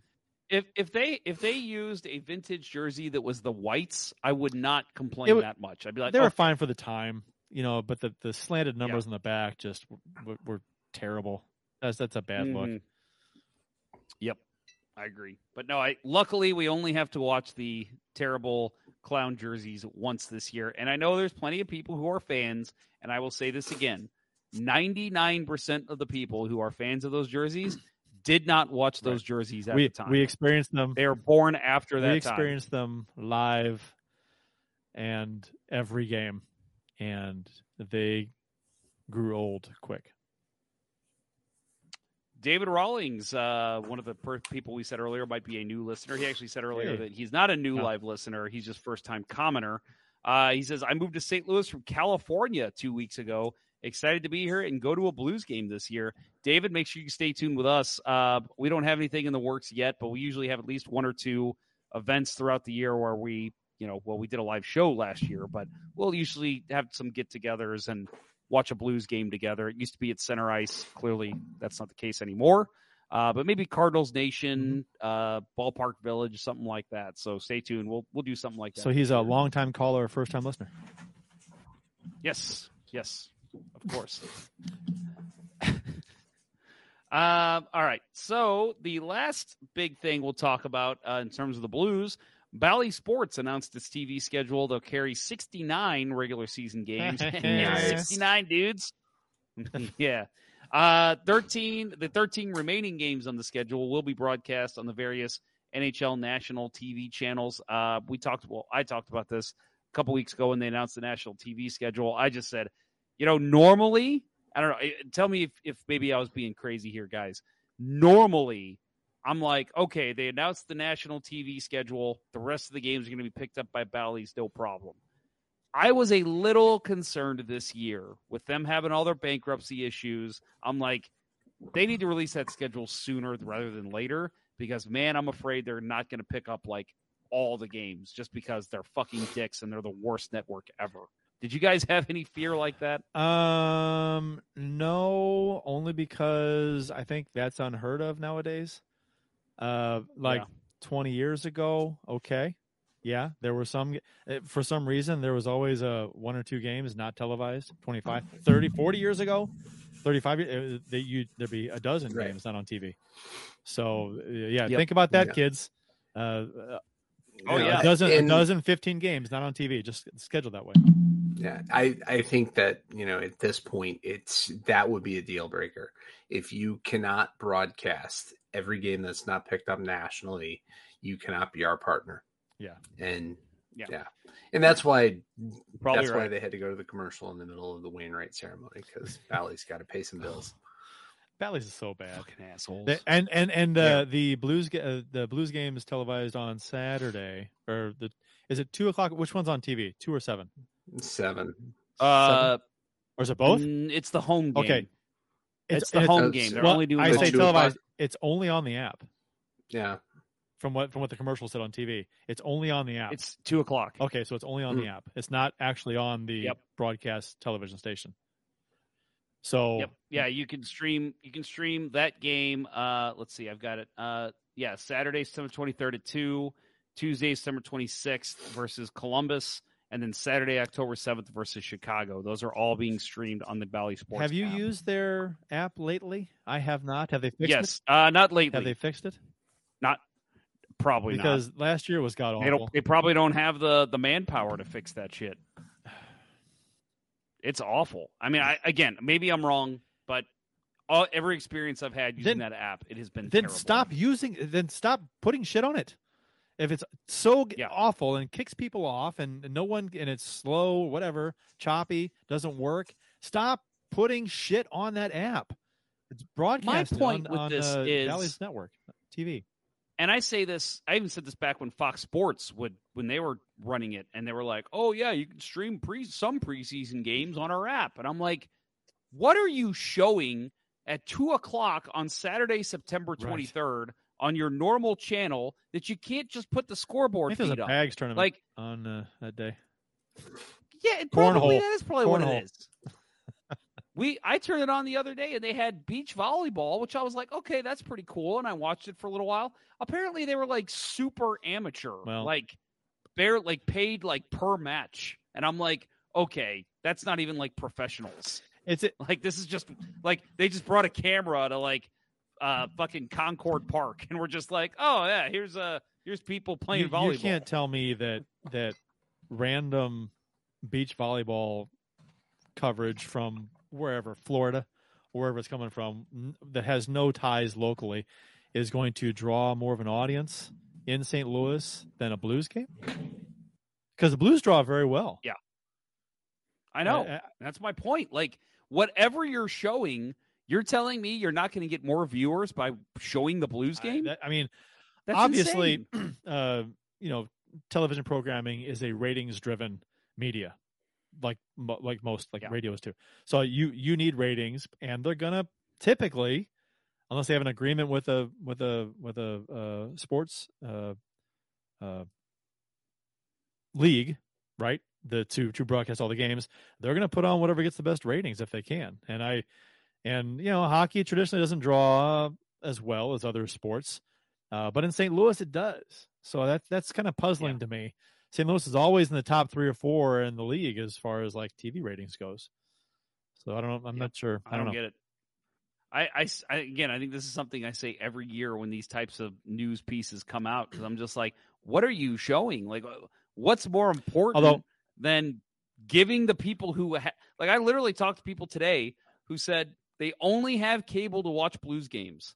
And I'm like, so you're telling me that's, there are plenty of people like that are just like, I only have cable for Blues games. Those are the types of people that are going to be watching your stupid channel when there's a Blues preseason game on. So show it. Maybe I shouldn't complain too much about it because a number of, like, what was it, 10, 15 years ago, I would be like, why isn't every single Blues preseason game televised? Put it on TV, stream it online, something, get it out there. Cause they weren't doing it. I mean, they might show one out of six or whatever it is on TV. Like, show them all. They do with the Cardinals, almost all the Cardinal preseason games. And I'm not even saying they need to like have broadcasters and play-by-play. Like, I'm saying you could literally just throw the scoreboard feed up and people will watch it. Like, that's all you need to do. Or easy money. And if you don't want to put it on your, the Bally Sports station on TV, stream it through the Blues website, or YouTube, whatever. Get it out there so people can see it. Which again, they weren't before, years ago, but now they're, at least it's available in some way, shape, or form more than it was. So I do appreciate that, but it's just like baby steps is like killing me, man. I could come on. Well, and it's still the fact that it's only the home games. Like, come on, you're telling me you can't pick up the feed. Pick up someone else's feed. You can't talk to the Dallas Stars and be like, hey, can we just tap into your scoreboard feed? Or hey, if you're streaming the game, can we just take your footage and throw it on ours? Especially if it's a, I'm sure teams would, especially do that. If it's the Bally's, especially if they're all Bally's. Bally Station, especially. Like, my God. I don't know. Yeah, it makes no sense to me. I'd love to be in some of these meetings where the executives are making these decisions. I'd be like, the programming directors and things. I'd be like, I'd love to hear. Not that I would like tell them what for. I would just like to hear the explanation as far as why. And I guess it's all ratings, right? I guess it is. But it's just like, I would love to just hear what the ratings are and the comparison and the money difference and the revenue and all that. All that stuff. It'd be just, I'd be interested to hear how that all pans out. Yep. Well, so the season opener in Dallas is going to be on Thursday, October 12th. That will be on Bally's. And then, of course, on Saturday, October 14th, at home against Seattle for the home opener. Those are the two first big games. And, of course, anything that's not nationally televised, you can catch on Bally Sports Midwest.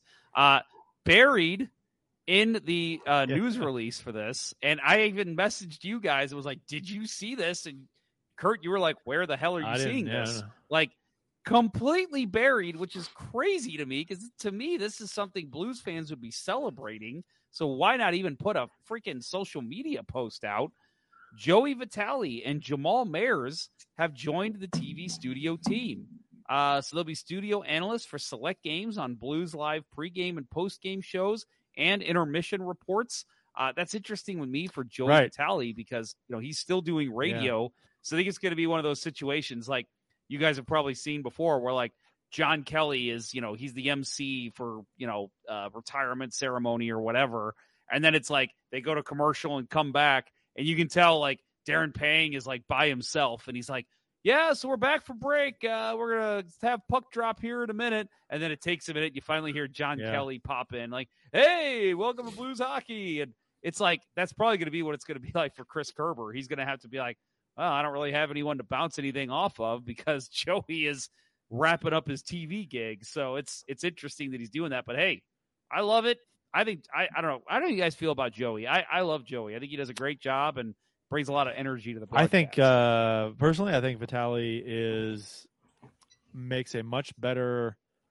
would make a much better intermission analyst, TV personality, intermission analyst than a color guy on the radio. I mean, I think he does a fine job on the radio, but I think he does better in an analyst role in between, like in the studio or like. In between periods and emissions, stuff like that. I think he's better at that. He's not bad at the radio. I think he's better at the other, personally. Have you guys ever heard his? I forgot the sponsor. It's like the Pizza Hut halftime report that he does. It's in lieu of the first halftime commercial break after the 10-minute mark, the second. Yeah, he does like this little. He'll talk about something that's going on in the hockey world, and I actually love that. I think he does a great job with it. He's fun. He gets animated. He usually like quips off of Kerber. And like, I think I agree with you. I think having him in studio, I think he'd be a lot more fun. He'd bring a lot more energy. They'll definitely need that. And, you know, obviously they had a body to replace with Jamie Rivers getting promoted to the, you know, in-game color analyst role, game in, game out. So I'm looking forward to big things, and maybe in a couple of years, Joey's in that seat. Yeah, I hope so. And hey, Jamal Mayers, I know he was doing some Blackhawk stuff. They've completely reshaped the Blackhawks broadcasting, and I think honestly, them bringing in Connor Bedard is a big reason why they want to have a top-notch crew now. So they got rid of idiots like Scott Darling. But no, Jamal Mayers, I did watch him on the some of the Blackhawks stuff, and he did a great job. So I'm actually really excited to see him step in and provide some commentary. Yeah, I've seen some of Mayers' work in Chicago too, and he's always done a good job. Very professional and very just insight. His insights are good. So. Yeah, and obviously St. Louis Blue for a long time. For a while there, he was the longest tenured Blue, so he's got some ties here. I know his family; they've lived here, I think, ever since he played here. So, although he did play for Chicago in the Old Timers, the Winter Classic thing in St. Louis when the Blues and Blackhawks. Yeah, he played for Chicago. I'm like, he worked for him because there was so many. Yeah, and it also had to be because the Blues had so many people that wanted to play. Yes, but I was like, and the Blackhawks have had so many outdoor games. They were Jesus, we can't find guys that want to do it anymore. Mayers played for them for what was it? One season, two seasons, and then he worked for them in the broadcasting. So, yeah, and then that kind of I was like, hey, you're playing for the Hawks. You played for us for 500 years. Yep. So one of my, and as we close up here, guys, so any comments, anybody listening, you want to add, let's get them in now because we are closing up shop here. But one of my most exciting things that I love about the off season, and this is going to sound so stupid, and it probably means for somebody who works on the internet, every year we have this section in our outlines that says next up for the Blues. And when the summer hits, I cross that out. So I make sure to not mention it. One of my favorite things of the off season is when I get to highlight that and then unstrike through it. And that way it's like, that means there is fucking Blues hockey. Like it's finally here. So next up for the Blues, split squad games against Arizona to open the preseason, 2 p.m. in Arizona, 7 p.m. in St. Louis. And then of course, Tuesday versus Columbus at 7:00. We didn't get a chance to talk about this before the show, but I know Kurt, you had mentioned, you are interested in doing a show next week. I am going to be out of town all week, so I will not be available. But I don't know how much you guys are going to be breaking down preseason, but at least you will have some preseason hockey to discuss next week. I'm sure we'll find something to talk about. And if we can't find any preseason hockey to talk about, maybe we just, you know, break the rules and talk about the allegations that have kept Austin out. All right, now, hold on. Is he legally allowed to talk about the allegations? He isn't, but we are. He may not be able to. That's true. Good point. Yeah. Yeah. I'm actually going to be, if you guys do a show Wednesday, I will be in Las Vegas at the Sprint Center watching the Kings and Golden Knights. I like to call it Lost Wages. It'll definitely be Lost Wages for me. But tell you what, if I win a lot of money, I will buy Let'sGoBlues.com from you, and we are just going to have a huge show blowout. We'll pay everybody to listen. It's going to be great. Just give away money for listeners. The $500 halftime giveaway. I'm going to buy you both out, and I'm going to have Steven Ground and Mike Meyer take your spot. All right. I'll sell it to you, and I'll go move to Florida and play pickleball. Retire. There you go. That's all you need in life. No, I'm looking forward to that. So I will not be here next week. But, man, I love the fact that when I come back, I guess we'll have two shows. We'll have a regular show, and then we'll have our season preview show. Because that'll be, the funeral. The Blues were so bad, we're already recapping. How bad were they? No, we'll have our season preview show. I believe that's we're got it slated right now for the 13th, which is the day before the Blues open the season in Dallas. So looking forward to that. Yep, 100%. We do have one more story that I wanted to mention very quickly. I did forget we do have, because this is something else I have to unstrike through. rapid-fire tidbits from around the NHL. There was a big story out of the NHL recently, and it's kind of funny. Mike Babcock. No, not Michael Babcock, the new Blues assistant coach. Mike Babcock, his father, resigned as the Columbus Blue Jackets head coach before he even coached a game. The reasoning was he was hired back in July, I believe. Reason was he was asking for personal photos from players in a bonding effort that drew criticism as too invasive. The NHLPA conducted an investigation amid the revelations of these actions. This was actually brought forth by Paul Bissonnette, currently of Spit and Chicklets and TNT coverage. He basically called this out.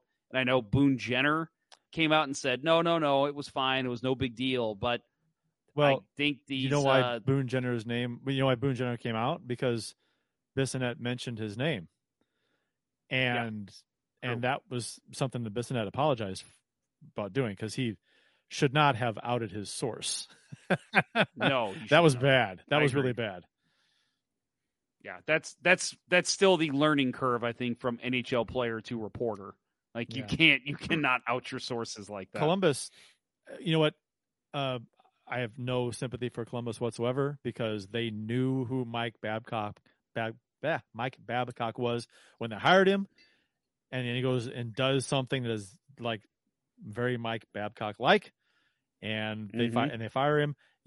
To me, Jarmo should maybe lose his job over this, I agree, because this is they knew who he was, and they hired him anyway, and then he does something like this and they fire him. You look stupid. You look really, it's embarrassing, and I don't know what they were expecting. This was bound to happen, to be honest, I'm kind of shocked it happened as quick as it did, but it was. I thought he'd at least get the Barry Melrose treatment. Like 9 games. And he didn't apologize either. When his statement he released and what he said, no apology. He didn't say he shouldn't have done it. He just said that it would be too much of a distraction for him to be coach. That's what he said.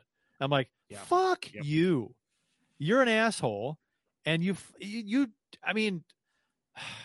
you can't demand to see players' phones and put them up on a screen and go over their photo history to learn more about them. What a fucking asshole. It's just that there are a lot better ways to go about getting to know somebody than to take their phone and go through their photo reel. I think, because from the way I understand it, it was like, terrible. Give me your phone. We're going to project this on a screen this minute. I think if it was like, hey, send get a picture of your photos. Family. Yeah, send me a photo of your family, and I'll put like a collage in the locker room of everyone with their families. I think that kind of thing would have been fine. But the fact that the way he approached it, what the fuck are you doing, dude? Like, again, like this isn't so Pascal Vincent is his replacement. If this was Pascal Vincent doing it, I think it's like oh my God, honest mistake. I'm so sorry. But like, it's fucking Mike Babcock. Like, we all know who Mike Babcock is. We know the shit he's done to players in the past. So many stories have come out. You have got to tiptoe when you enter preseason, when you enter training camp. You have got to come in so light and be like, okay, this is my serious last chance. I've got to do the right thing here. You didn't do the right thing, Mike Babcock. What the hell are you thinking? Babcock's an asshole. He's just an asshole. And that's all. That's all to it. Yeah, and to your point about Jarmo losing his job, I think it's time for regime change in Columbus. Like they've been there for what 7, 8 years at this point, and their high water marks are bringing in Johnny Gaudreau and Patrick Laine, right? And not getting the first overall pick when it was Connor Bedard. So I think that, it's probably time for a total turnover in Columbus, especially if their on-ice product is, subpar as usual. This is a David Miner brought up. Mike Babcock makes Mike Keenan look like a saint. Who was the more controversial coach? I mean, I think in terms of just personal and obviously recent stories come to mind, but personal invasion, it's got to be Babcock, not just with this recent story, but the whole, like, you know, list to me players 1 through 18, who is the hardest working player to who is the least hardest working player. Like, that is so invasive that it's like, dude, you are literally, all you're doing is driving a stake in the middle of this locker room. Mike Keenan was just a fucking dick. I think he was just, from what we've heard, it was a, this guy just yelled at me and screamed at me, told me I was worthless. Well, what did Babcock? Maybe there was more to it than we've heard. What did Babcock do to Franzen? He made him have like a mental breakdown. He ruined Franzen's life outside of hockey. Oh, Chris Chelios shared some more stories. That Winter Classic story about the shit he did. Classic story where he benched him and then tried to get him one shift into the game, and he's like, "No, fuck you, I'm not going on the ice." He benched him during the Winter Classic. He turns to his kid, like, taps on the glass, like, in the second period. He's like, "What's going on? You're not playing." And he goes, "I don't know. I don't know what's going on." Yep. Asshole. Just an absolute dickhead. Just an asshole. And that's both of them. That's a nice little poll, you know, to do. Who's the more controversial? Who's the bigger asshole? Yeah. Babcock or Keenan? Yeah. David Miner adds, Keenan wasn't stupid, just an asshole. Babcock was an asshole and an idiot. I don't want to say Babcock's an idiot. I think there's a difference. I don't think he's an idiot. I think he doesn't think. He doesn't fully think what his actions are going to do. I say the same thing to my nephew who's 15. Like, you're not an idiot. You just need to think things through. And I don't think Babcock had 3.5 years to think things through. When he was fired from Toronto. He said he took that time to reflect and try to learn how to get to know players better. And what does he do right out of the chute? In Columbus, is he fucking does this? It's just like he's. I mean, I don't know. I mean, he may not be too. I mean, he may have a good hockey mind, I guess, but he might not be as bright as some people think he is. Somebody asked me recently. With this coming out with Babcock and him already kind of losing his second chance, what does that mean for Joel Quenneville? Do you think a team will say, look at this now and say, somebody gave Babcock a second chance. We were considering giving Quenneville a second chance. What? Now we're not, because look what Babcock wasn't the did. Rumor that there were rumblings that they were going to revisit the Quenneville situation to see if they would allow him to coach again? No, they have. They did. So both Stan Bowman and Quenneville, the leagues looked at it, and I think if somebody offers them a job, the league's not going to stop it. Okay. But at this point, which is ridiculous. Yeah, at this point, I think after the Babcock situation, Quenneville, if he hadn't already done it, is got to have a how to relate to millennials. Kind of coach, right? And some kind of PR coaching before he gets into this. So, it doesn't wind up in this kind of situation. Although his problem was, just win at all costs. And, who cares if, we had a rapist. See, well, and from what I've heard, Quenneville is liked. Like most players say, like playing for Joel Quenneville was incredible. Right. But It's the odd situation where you need to put coaching aside and be a good person. It's funny that he didn't do. How are you going to measure that when you hire someone like Quenneville? It's funny because Quenneville probably has done the worst thing out of any coach that we talked about, is covering up a rape, right? Of a player. Not only covering up a rape, but also sending him off and letting him go work with children. Yes. And I mean, unbelievable. That, to me, it is head and shoulders easily worse than anything Babcock or Keenan ever did. It's not even close. I mean, God help the team that, if it ever happens, that offers Quenneville a job. And he takes it, because that's going to be a problem. just the idea of it. Even if Quenneville, straight as an arrow the rest of the way, and is a good coach, there's always going to be that thing with him, and it's going to be a shitstorm at least for a while, if he gets hired somewhere. Boy, David Miner, I hope this is not the case. He says, to be honest, the team to give Quenneville another chance is us. If the Blues hire Joel Quenneville, I may need to take a leave of absence from this show. Like, I don't think I can talk about the Blues at that point. I hope not. I mean, don't get me wrong. Yeah. Before the whole Kyle Beach thing came about, I was like, and when Yo was fired and Berube was the interim, I was like, like, bring Quenneville back. Yeah, bring it back. But yeah, I dodged a bullet there, I guess. You know.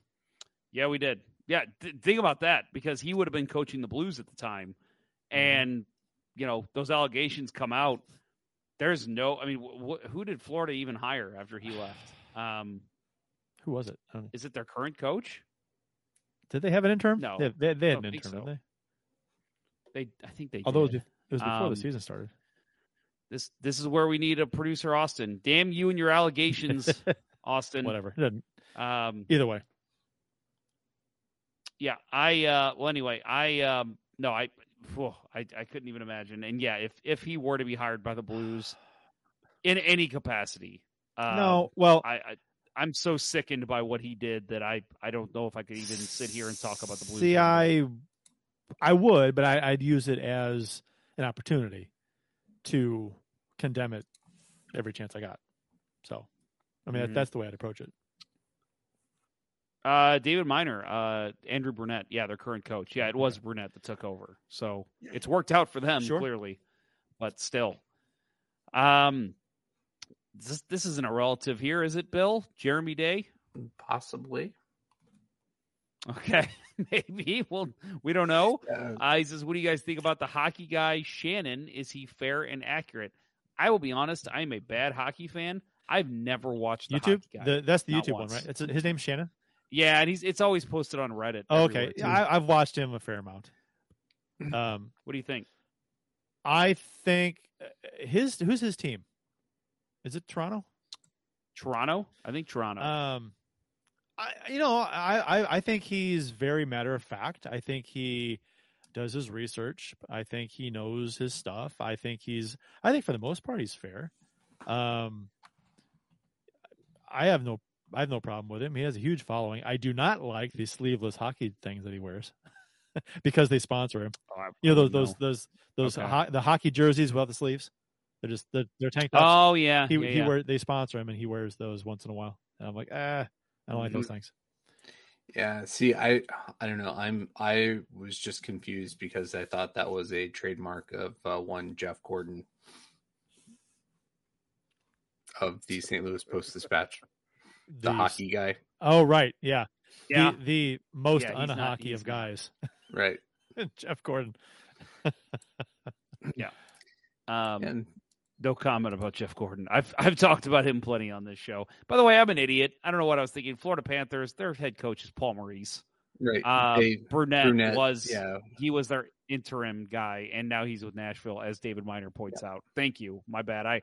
The minute I said that, it in my head, I go, wait, Paul Maurice. And I'm like, no, you're being dumb. And then David posted that. I'm like, yeah, it is Paul Maurice. Yeah, we're all in preseason form still. Yeah, we are. Yeah, we're getting there. Don't worry, guys. By midseason, we will know half of the hockey question scenario for you. Let's say Berube gets fired halfway through the season because the team is in the tank, and they do hire Quenneville, and he takes him to a cup. How are your emotions with the whole thing? I don't want to think about that. That's a cornucopia of stuff. Yeah, that's one of those things. It's like, yay! That's what you start a show where we have nothing to talk about. Right. Right. Yeah. Not at 2 hours. That's what you guys can start with next week. How about there you go. The what if? You're gonna have a whole what if? What if? Yeah. What if show. What if with the Wildcrats, right? That is not a bad idea to have a what if segment and look back at a moment in Blues history. What if this didn't happen? What if something changed? What if Wayne Gretzky didn't turn the puck over? What if he hadn't had it and lost it? Yeah. Gretzky hadn't lost it. Oh, that should be part of the intro. Just that little sound bit as part of the intro. Gretzky had it, lost it, and then go something else.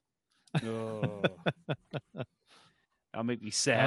I've said it before, that goal messed me up for a long, long time, and I did not fully move past it until the cup. Well, go on to my YouTube channel, folks. There's a video, a reaction video of me.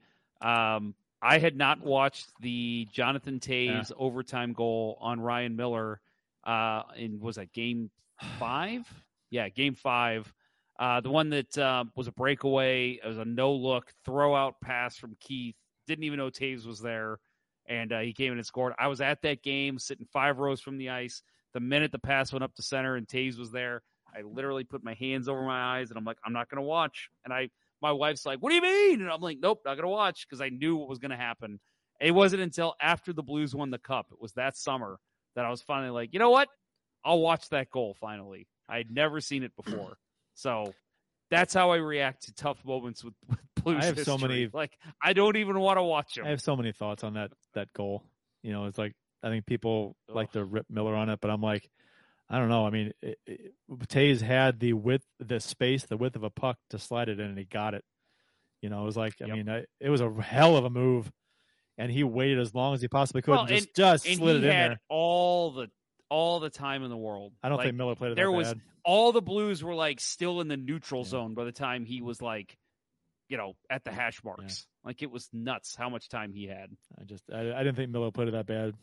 But it was a nice move by Toews. You tip your cap. Just a shitty, shitty fucking thing.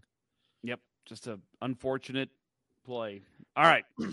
Well, we are, I think we're at time. Anything you guys want to add before we close up? Jeremy Day, which something we covered. He said that, are you guys going to miss Panger on the broadcast?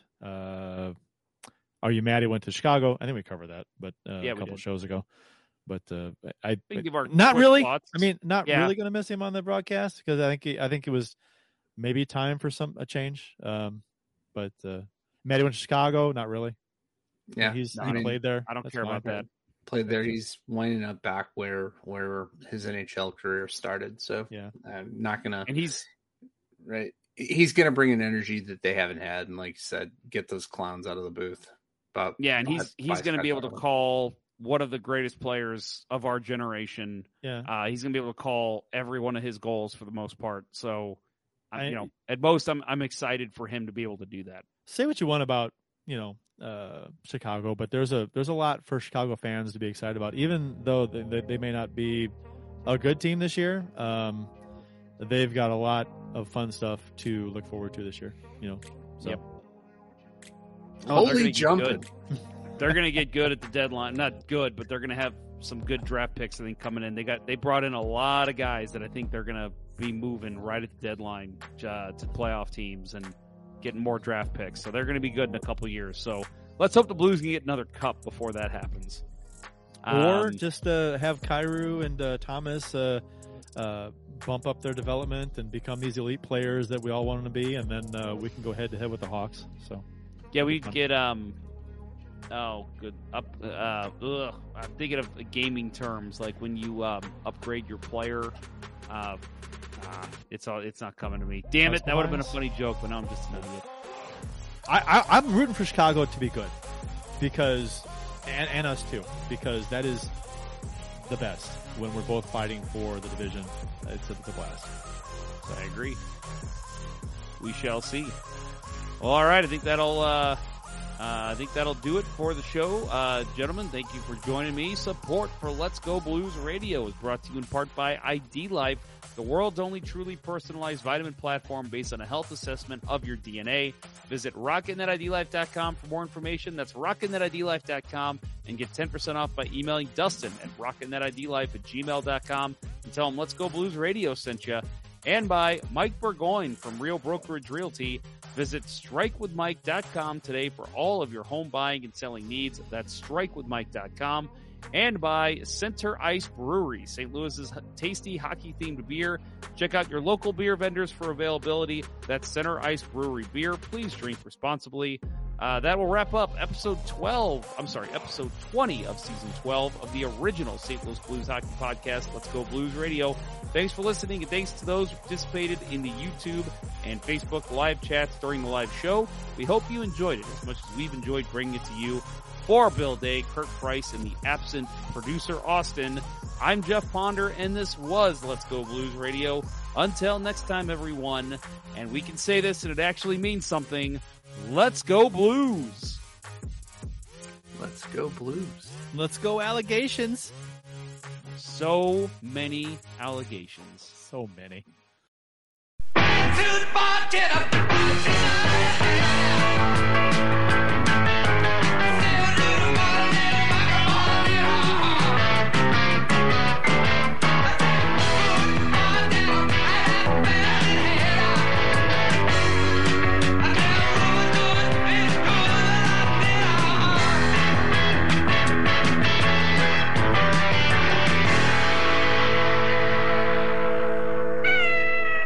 Sit, Ubu, sit.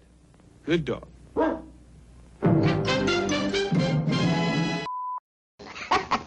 thought I was going to say, son of a bitch, didn't you?